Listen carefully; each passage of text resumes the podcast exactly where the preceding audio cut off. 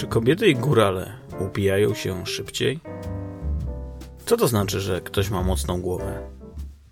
Dlaczego osoby otyłe są lepszymi kierowcami? Czy alkohol rzeczywiście tuczy, a bąbelki szybciej uderzają do głowy? W tym odcinku pochylimy się nad faktami i mitami związanymi z piciem alkoholu. Cześć, witajcie w strefie wolnocłowej. Ja nazywam się Przemysław Ziemichud i przez większość odcinków tego podcastu byłem trzeźwy.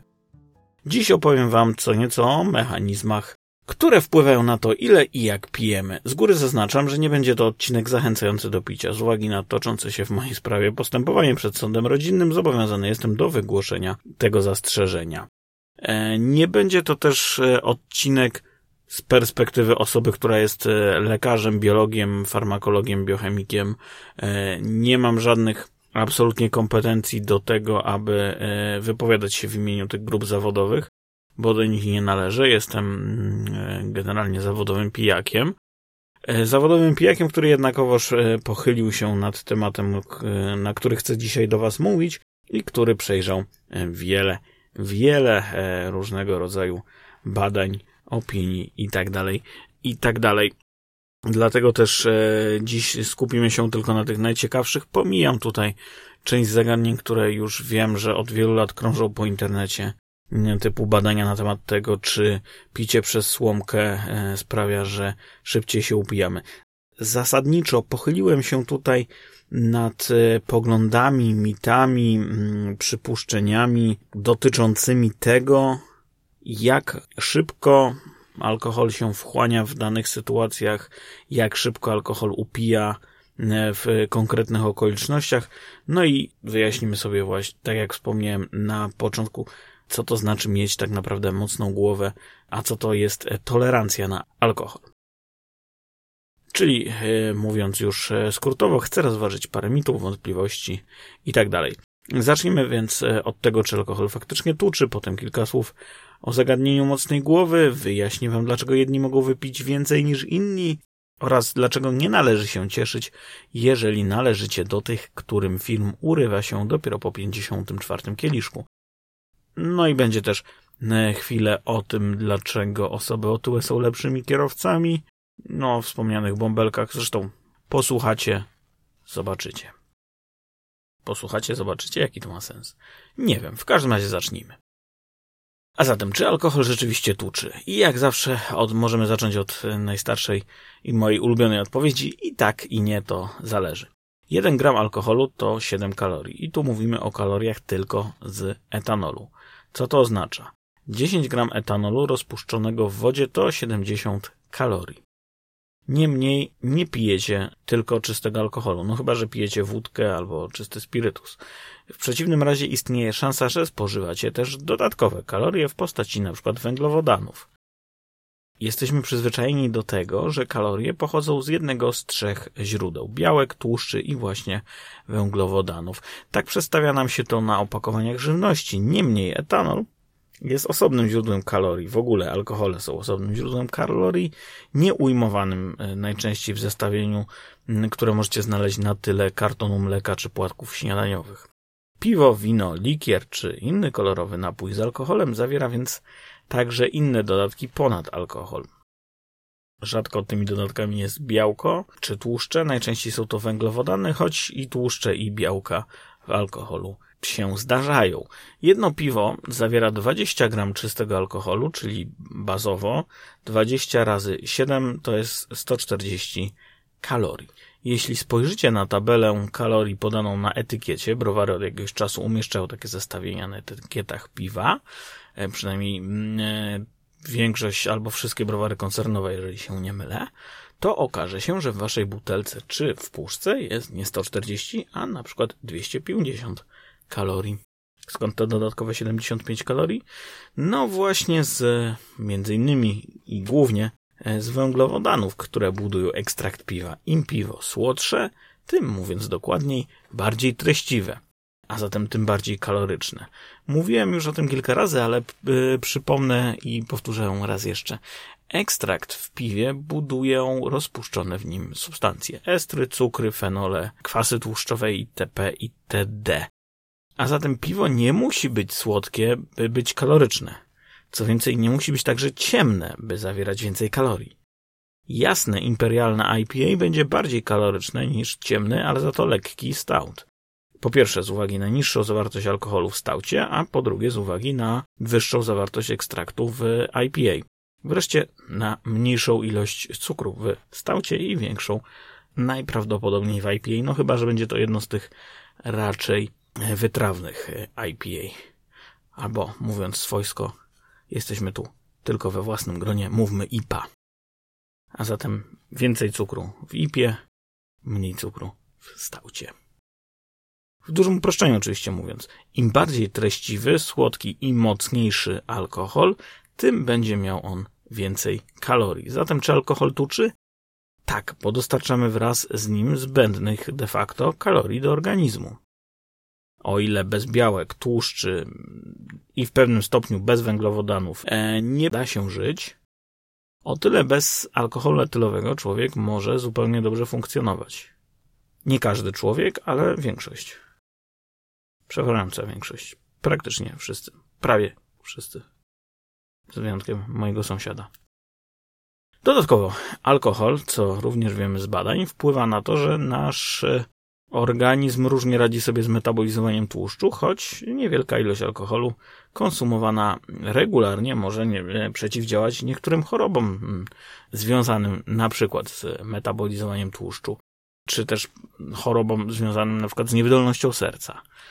Więc no, może dobrze, może niedobrze, nie wiem. Nie mam pojęcia. Tak czy owak, jeżeli spożywacie alkohol, zawsze dostarczacie de facto zbędnych kalorii, bo e, ani białka w alkoholu nie ma zbyt wiele, ani tłuszczy, które byłyby w jakikolwiek sposób dla naszego organizmu korzystne, też w alkoholu nie ma. Jeżeli coś w nim jest w nadmiarze, oprócz kalorii z samego etanolu, no to są kalorie najczęściej z węglowodanów, więc de facto można powiedzieć, że tu, czy, czy to jest dużo kalorii, no zależy ile się pije, tak? E, no dobrze, zatem kwestię kaloryczności mamy wyjaśnioną. Czas teraz na nieco ciekawsze zagadnienie. Odpowiedzmy sobie na pytanie, czy grubi ludzie są lepszymi kierowcami. Strefa Wolnocłowa. Podcast o alkoholach. No dobra, o co w ogóle chodzi?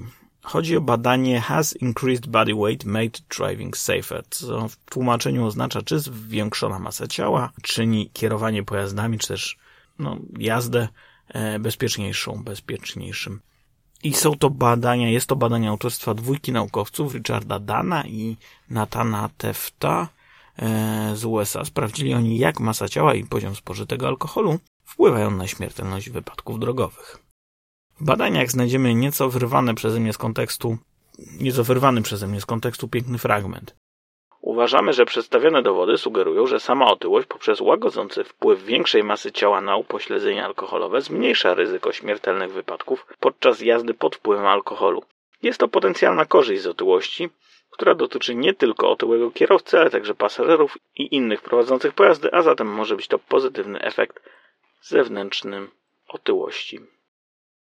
O co chodzi? O to, że osoby otyłe rzadziej są sprawcami wypadków, jeśli piją mm, i się upijają, nie potrzebują się aż tak bardzo przemieszczać samochodem w poszukiwaniu alkoholu, co ma znacznie częściej miejsce u osób o normalnej masie ciała.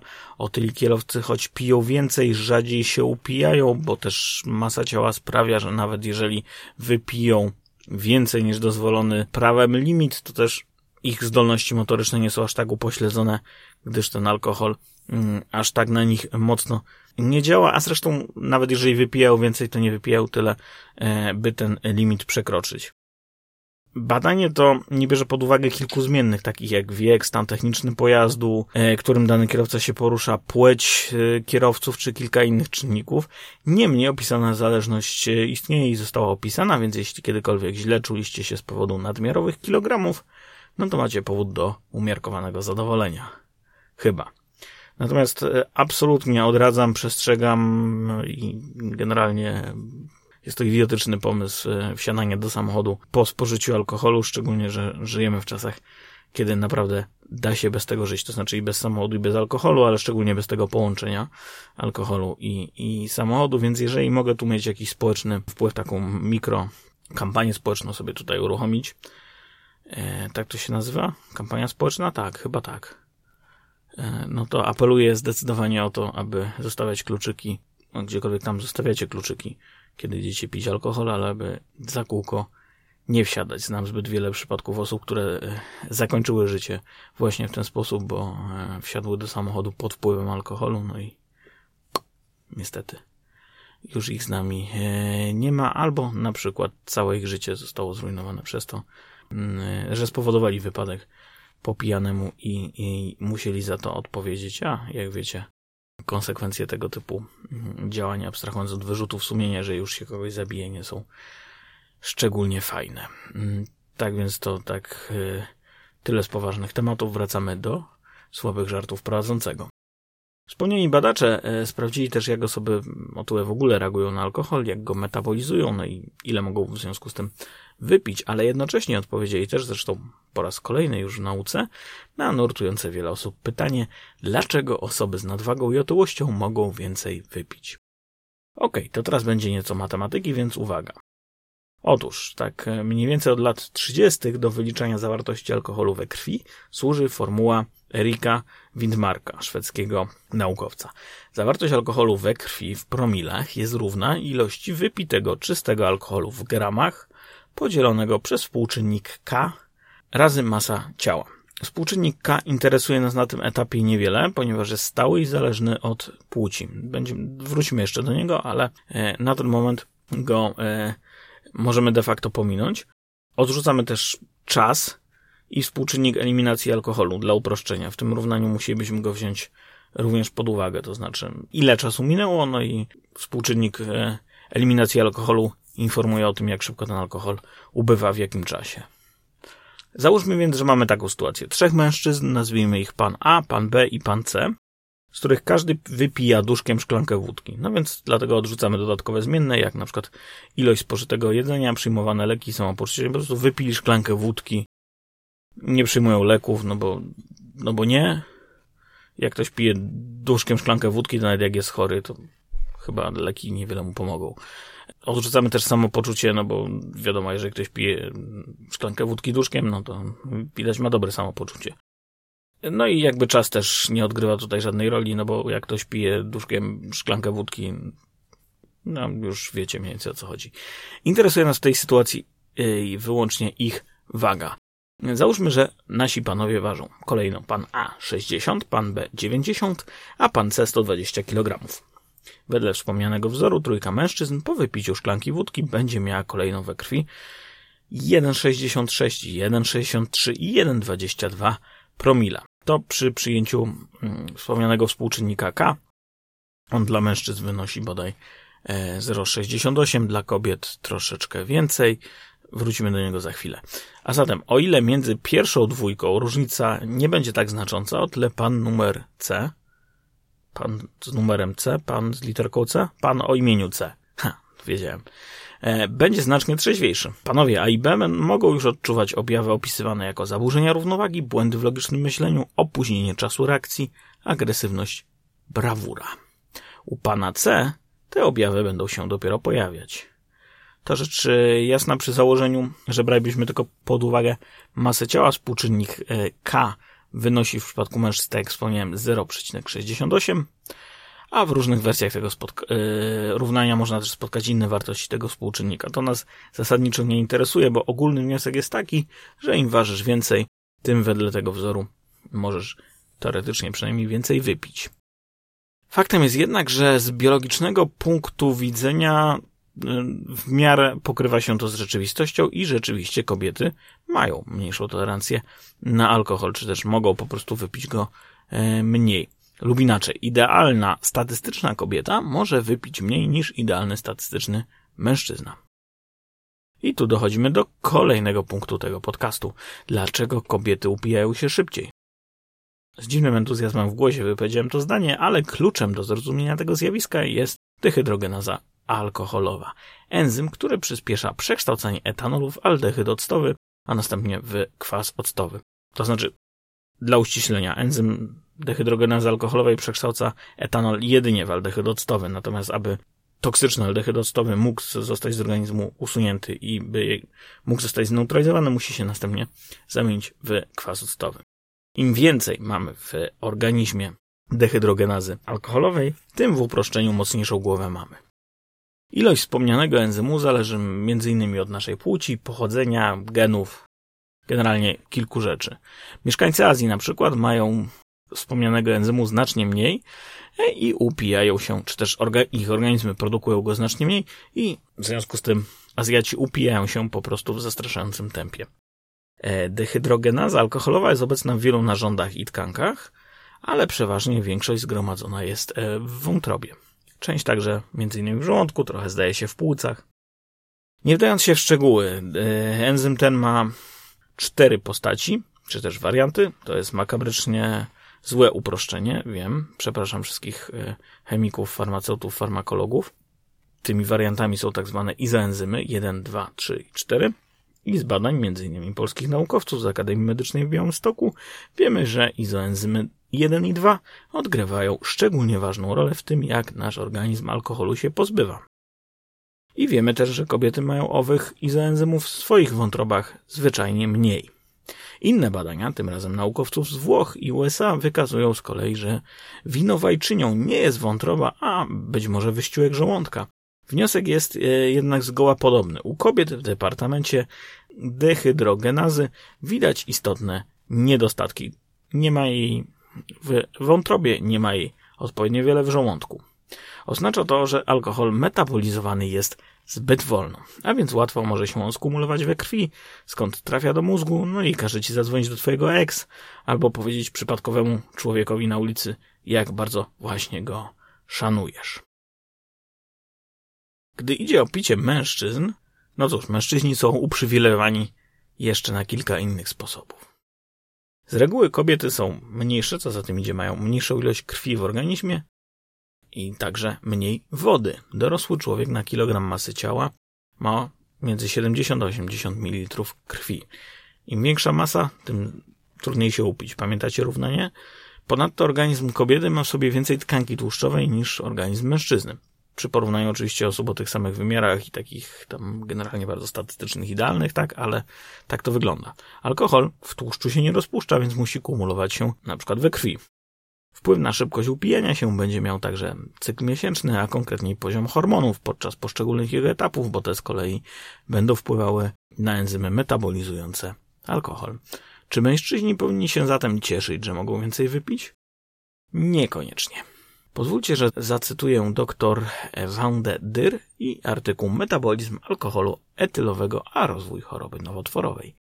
Z badań wynika, że karcinogenne efekty alkoholu są związane z działaniem aldehydu octowego, który interferuje w wielu miejscach z syntezą DNA, wpływa na zdolność systemów naprawczych DNA oraz wiążąc się z białkami komórkowymi powoduje zaburzenia funkcjonowania komórek. No dobrze, a zatem czym y, różni się możliwość wypicia większej ilości alkoholu od tolerancji na alkohol? Bo mamy jeszcze taki termin jak tolerancja alkoholu. Mamy, teoretycznie możemy więcej wypić i w ogóle tego alkoholu nie czuć i nie wpłynie to na ilość promili we krwi, bo alkohol po prostu będzie rozrzedzony większą ilością płynów w naszym organizmie, albo możemy mieć e, dwie osoby o takiej samej budowie, takiej samej płci, mniej więcej takich samych predyspozycjach, z których e, jedna będzie się czuła po tej samej ilości alkoholu znacznie lepiej niż druga. Przykład. Osoba A i osoba B wypijają po kieliszku wódki. Osoba A jest otyła i wysoka, osoba B niska i szczupła. Badamy obie osoby. Obie osoby mają różne stężenia alkoholu we krwi. To nie jest tolerancja. To jest to, ile możemy wypić. Przykład numer dwa. Osoba A i osoba B wypijają wiadro wódki. Osoba A i osoba B mniej więcej ważą tyle samo i mają takie same predyspozycje do picia. Po zbadaniu alkomatem obaj panowie wydmuchują po 5 promili. Osoba A umiera chwilę później, a osoba B wykonuje tak zwaną jaskółkę. Osoba B ma wyższą tolerancję na alkohol oraz wyższą tolerancję na nagły zgon. Tu znowu upraszczam, upraszczam sprawę, bo istnieje coś takiego jak tolerancja metaboliczna, polegająca na tym, że w wyniku częstego spożywania alkoholu nasz organizm uczy się, jak efektywnie pozbywać się go z siebie i jak przyspieszać proces trzeźwienia. Ale co do zasady, przyjmujemy tutaj dla uproszczenia, e, że tolerancja dotyczy właśnie tego, to znaczy jesteśmy w stanie wypić po prostu więcej i ten alkohol, mimo że w naszym organizmie jest w tym samym stężeniu, działa na nas e, nieco lżej czy inaczej. No bo co ciekawe, tolerancja na alkohol może przybierać różne postaci. Możemy mieć zaburzoną motorykę, ale całkiem logicznie myśleć i być w stanie rozwiązywać różnego typu zadania wymagające wysiłku intelektualnego. Możemy też niejako nauczyć się tolerancji na alkohol, wykonując właśnie pewne wymagające wysiłku umysłowego zadania, po tym jak już wypijemy sobie kilka głębszych i kilka płytszych. W ten sposób ćwiczyć możemy na przykład tak zwaną tolerancję funkcjonalną. I w tym miejscu kończymy, bo nie, nie zamierzam e, brać się tutaj za wykład z farmakologii, którego po pierwsze nie chcę, a po drugie, którego nawet nie umiałbym wygłosić. No dobra, to odpowiedzmy sobie na pytanie, dlaczego górale mogą wypić więcej. Strefa wolnocłowa. Wiedza, która procentuje. Być może znacie jakąś wersję tego poglądu, czy jakkolwiek tego nie nazwać. Głosi on, że w górach szybciej się upijamy, albo że poziom alkoholu we krwi rośnie e, szybciej, gdy jesteśmy dalej od poziomu morza. To znaczy wyżej nad poziom morza. W Stanach Zjednoczonych krąży nawet taka anegdota o tym, że ta sama ilość alkoholu w Chicago, które położone jest na wysokości 180 metrów nad poziomem morza, upija mniej niż w górzystym Denver, które leży na wysokości 1600 metrów nad poziomem morza. W innej wersji mowa jest o tym, że alkohol na pokładzie samolotu upija szybciej. Ma to mieć związek z ilością tlenu w organizmie. Tlen transportuje krew, alkohol może wchodzić w interakcję z krwinkami i zaburzać mechanizm transportu tlenu. A zatem mamy mało tlenu, a dodatkowo jeszcze mniej, bo wypiliśmy alkohol, który wpłynął na e, mechanizm transportu tlenu we krwi. No i w ten magiczny sposób miałoby, miałoby dochodzić do tego, że po prostu poziom alkoholu we krwi gwałtownie rośnie. To znaczy rośnie szybciej niż rósłby, gdybyśmy samolotem nie lecieli, czy gdybyśmy nie wyszli w góry, tylko zostali w schronisku gdzieś u podnóża Giewontu. Dobra, co do pierwszego poglądu, możemy się z, możemy z dużą dozą pewności przyjąć, że nie ma na świecie gór tak wysokich, by mogły one jakoś szczególnie zmieniać poziom alkoholu we krwi w stosunku do terenów nizinnych. Innymi słowy, górale mogą spać spokojnie i będą pili dokładnie tyle samo, co wszyscy inni z dokładnie takim samym rezultatem. To znaczy góry w żaden sposób tutaj na to nie wpływają. Amerykańska agencja e, lotnictwa w kilku już e, to dość starych badaniach, dowodziła, że ilość promili w zależności od wysokości się nie zmienia. Przynajmniej do pułapu 12 tysięcy stóp. Jednakowoż brak czy tlenu, czy niedobór tlenu w połączeniu z alkoholem może powodować po wypiciu dwóch głębszych i trzech płytszych mm, na pokładzie samolotu różne, trochę dziwne zachowania. W tym miejscu chciałem nawiązać do Jana Marii Rokity, ale nie wiem, czy jeszcze ktoś pamięta, jak bili go Niemcy z Lufthansa. Panie Janku, pamiętamy i, i mnie wybaczymy. Choroba wysokościowa, owszem, może dawać objawy zbliżone do objawów nadużycia. Ból głowy, nudności, wymioty, zmęczenie, zawroty głowy, ale mamy tu do czynienia z dwiema różnymi rzeczami. To trochę tak, jakby walnąć kogoś kijem w łeb, co może spowodować u niego zawroty głowy, może spowodować wymioty, może spowodować zamroczenie, ale nie przyspieszy to tempa, w jaki wasz kolega będzie się upijał, więc bicie kogoś baseballem, żeby szybciej się upijał, jest trochę bez sensu. Podobnie jak na tempo upijania się nie wpłynie wysokość. Jednakowoż, jeżeli chcielibyście powierzać asekurację komuś, to wypił kilka piwek idąc na Monteverest, to zdecydowanie odradzam. No dobra, tak skoro wpływ wysokości na szybkość upijania się mamy za sobą, to porozmawiajmy jeszcze o bąbelkach. Znacie to powiedzenie o szampanie? Uderza do głowy szybciej niż, mm, niż nie szampan? Nie wiem, jakoś tak. No dobra, jak jest naprawdę? Najbezpieczniej byłoby powiedzieć nie wiemy. Większość źródeł, e, które o tym donoszą, opiera się na dwóch badaniach. Pierwsze, przeprowadzone na grupie 12 osób i szampanie, dowiodło, że owszem, poziom alkoholu we krwi badanych, którzy pili szampana, wzrasta szybciej niż u osób, które szampana nie piły, zatopiły alkohol bez dwutlenku węgla. Jednak przy tak małej próbie i innych niedopatrzeniach ze strony badaczy, trudno uznać wyniki e, badań Fran Ridout z Uniwersytetu w Surrey w Anglii za wiarygodne. Z kolei badania przeprowadzone na Uniwersytecie w Manchesterze dały nieco odmienny wynik. Tu próba była nieco większa, choć również niezbyt spektakularna. 23 ochotników pojono wódką, wódką z wodą i wódką z wodą gazowaną. Okazało się, że alkohol rozcieńczony wodą gazowaną wchłania się zauważalnie szybciej ale dotyczyło to też alkoholu rozcieńczonego wodą. Hipotez, które e, mogłyby tłumaczyć, dlaczego tak się dzieje, jest kilka. Po pierwsze, dwutlenek węgla miałby wpływać na rozdęcie żołądka, co przyspieszałoby jego opróżnianie. A jak wiemy, alkohol zostaje wchłonięty e, z jelita cienkiego. W większości, w niewielkim tylko stopniu z żołądka, więc im szybciej dostanie się do jelita cienkiego, tym szybciej zacznie się wchłanianie. I tym szybciej zacznie się zabawa. No i to, o czym teraz mówię, potwierdzały wyniki badań z lat 50., opublikowane w New England Journal of Medicine, z których to badań dowiadujemy się, że naukowcy mm, wykazali, że gazowane napoje przyspieszają wchłanianie pokarmu z żołądka do jelita cienkiego, więc jest coś na rzeczy. No i i tak i nie, trudno powiedzieć. Inna hipoteza mówi o tym, e, że zmiana ciśnienia w żołądku spowodowana właśnie dwutlenkiem węgla powoduje, że większa ilość alkoholu przez te ściany żołądka się wchłania i to może także przyspieszać upijanie się, ale zasadniczo jakiś mechanizm może za tym stać. Jaki? No cóż, dowiemy się, e, jeżeli ktoś przeprowadzi badania na trochę większej i bardziej wiarygodnej próbie.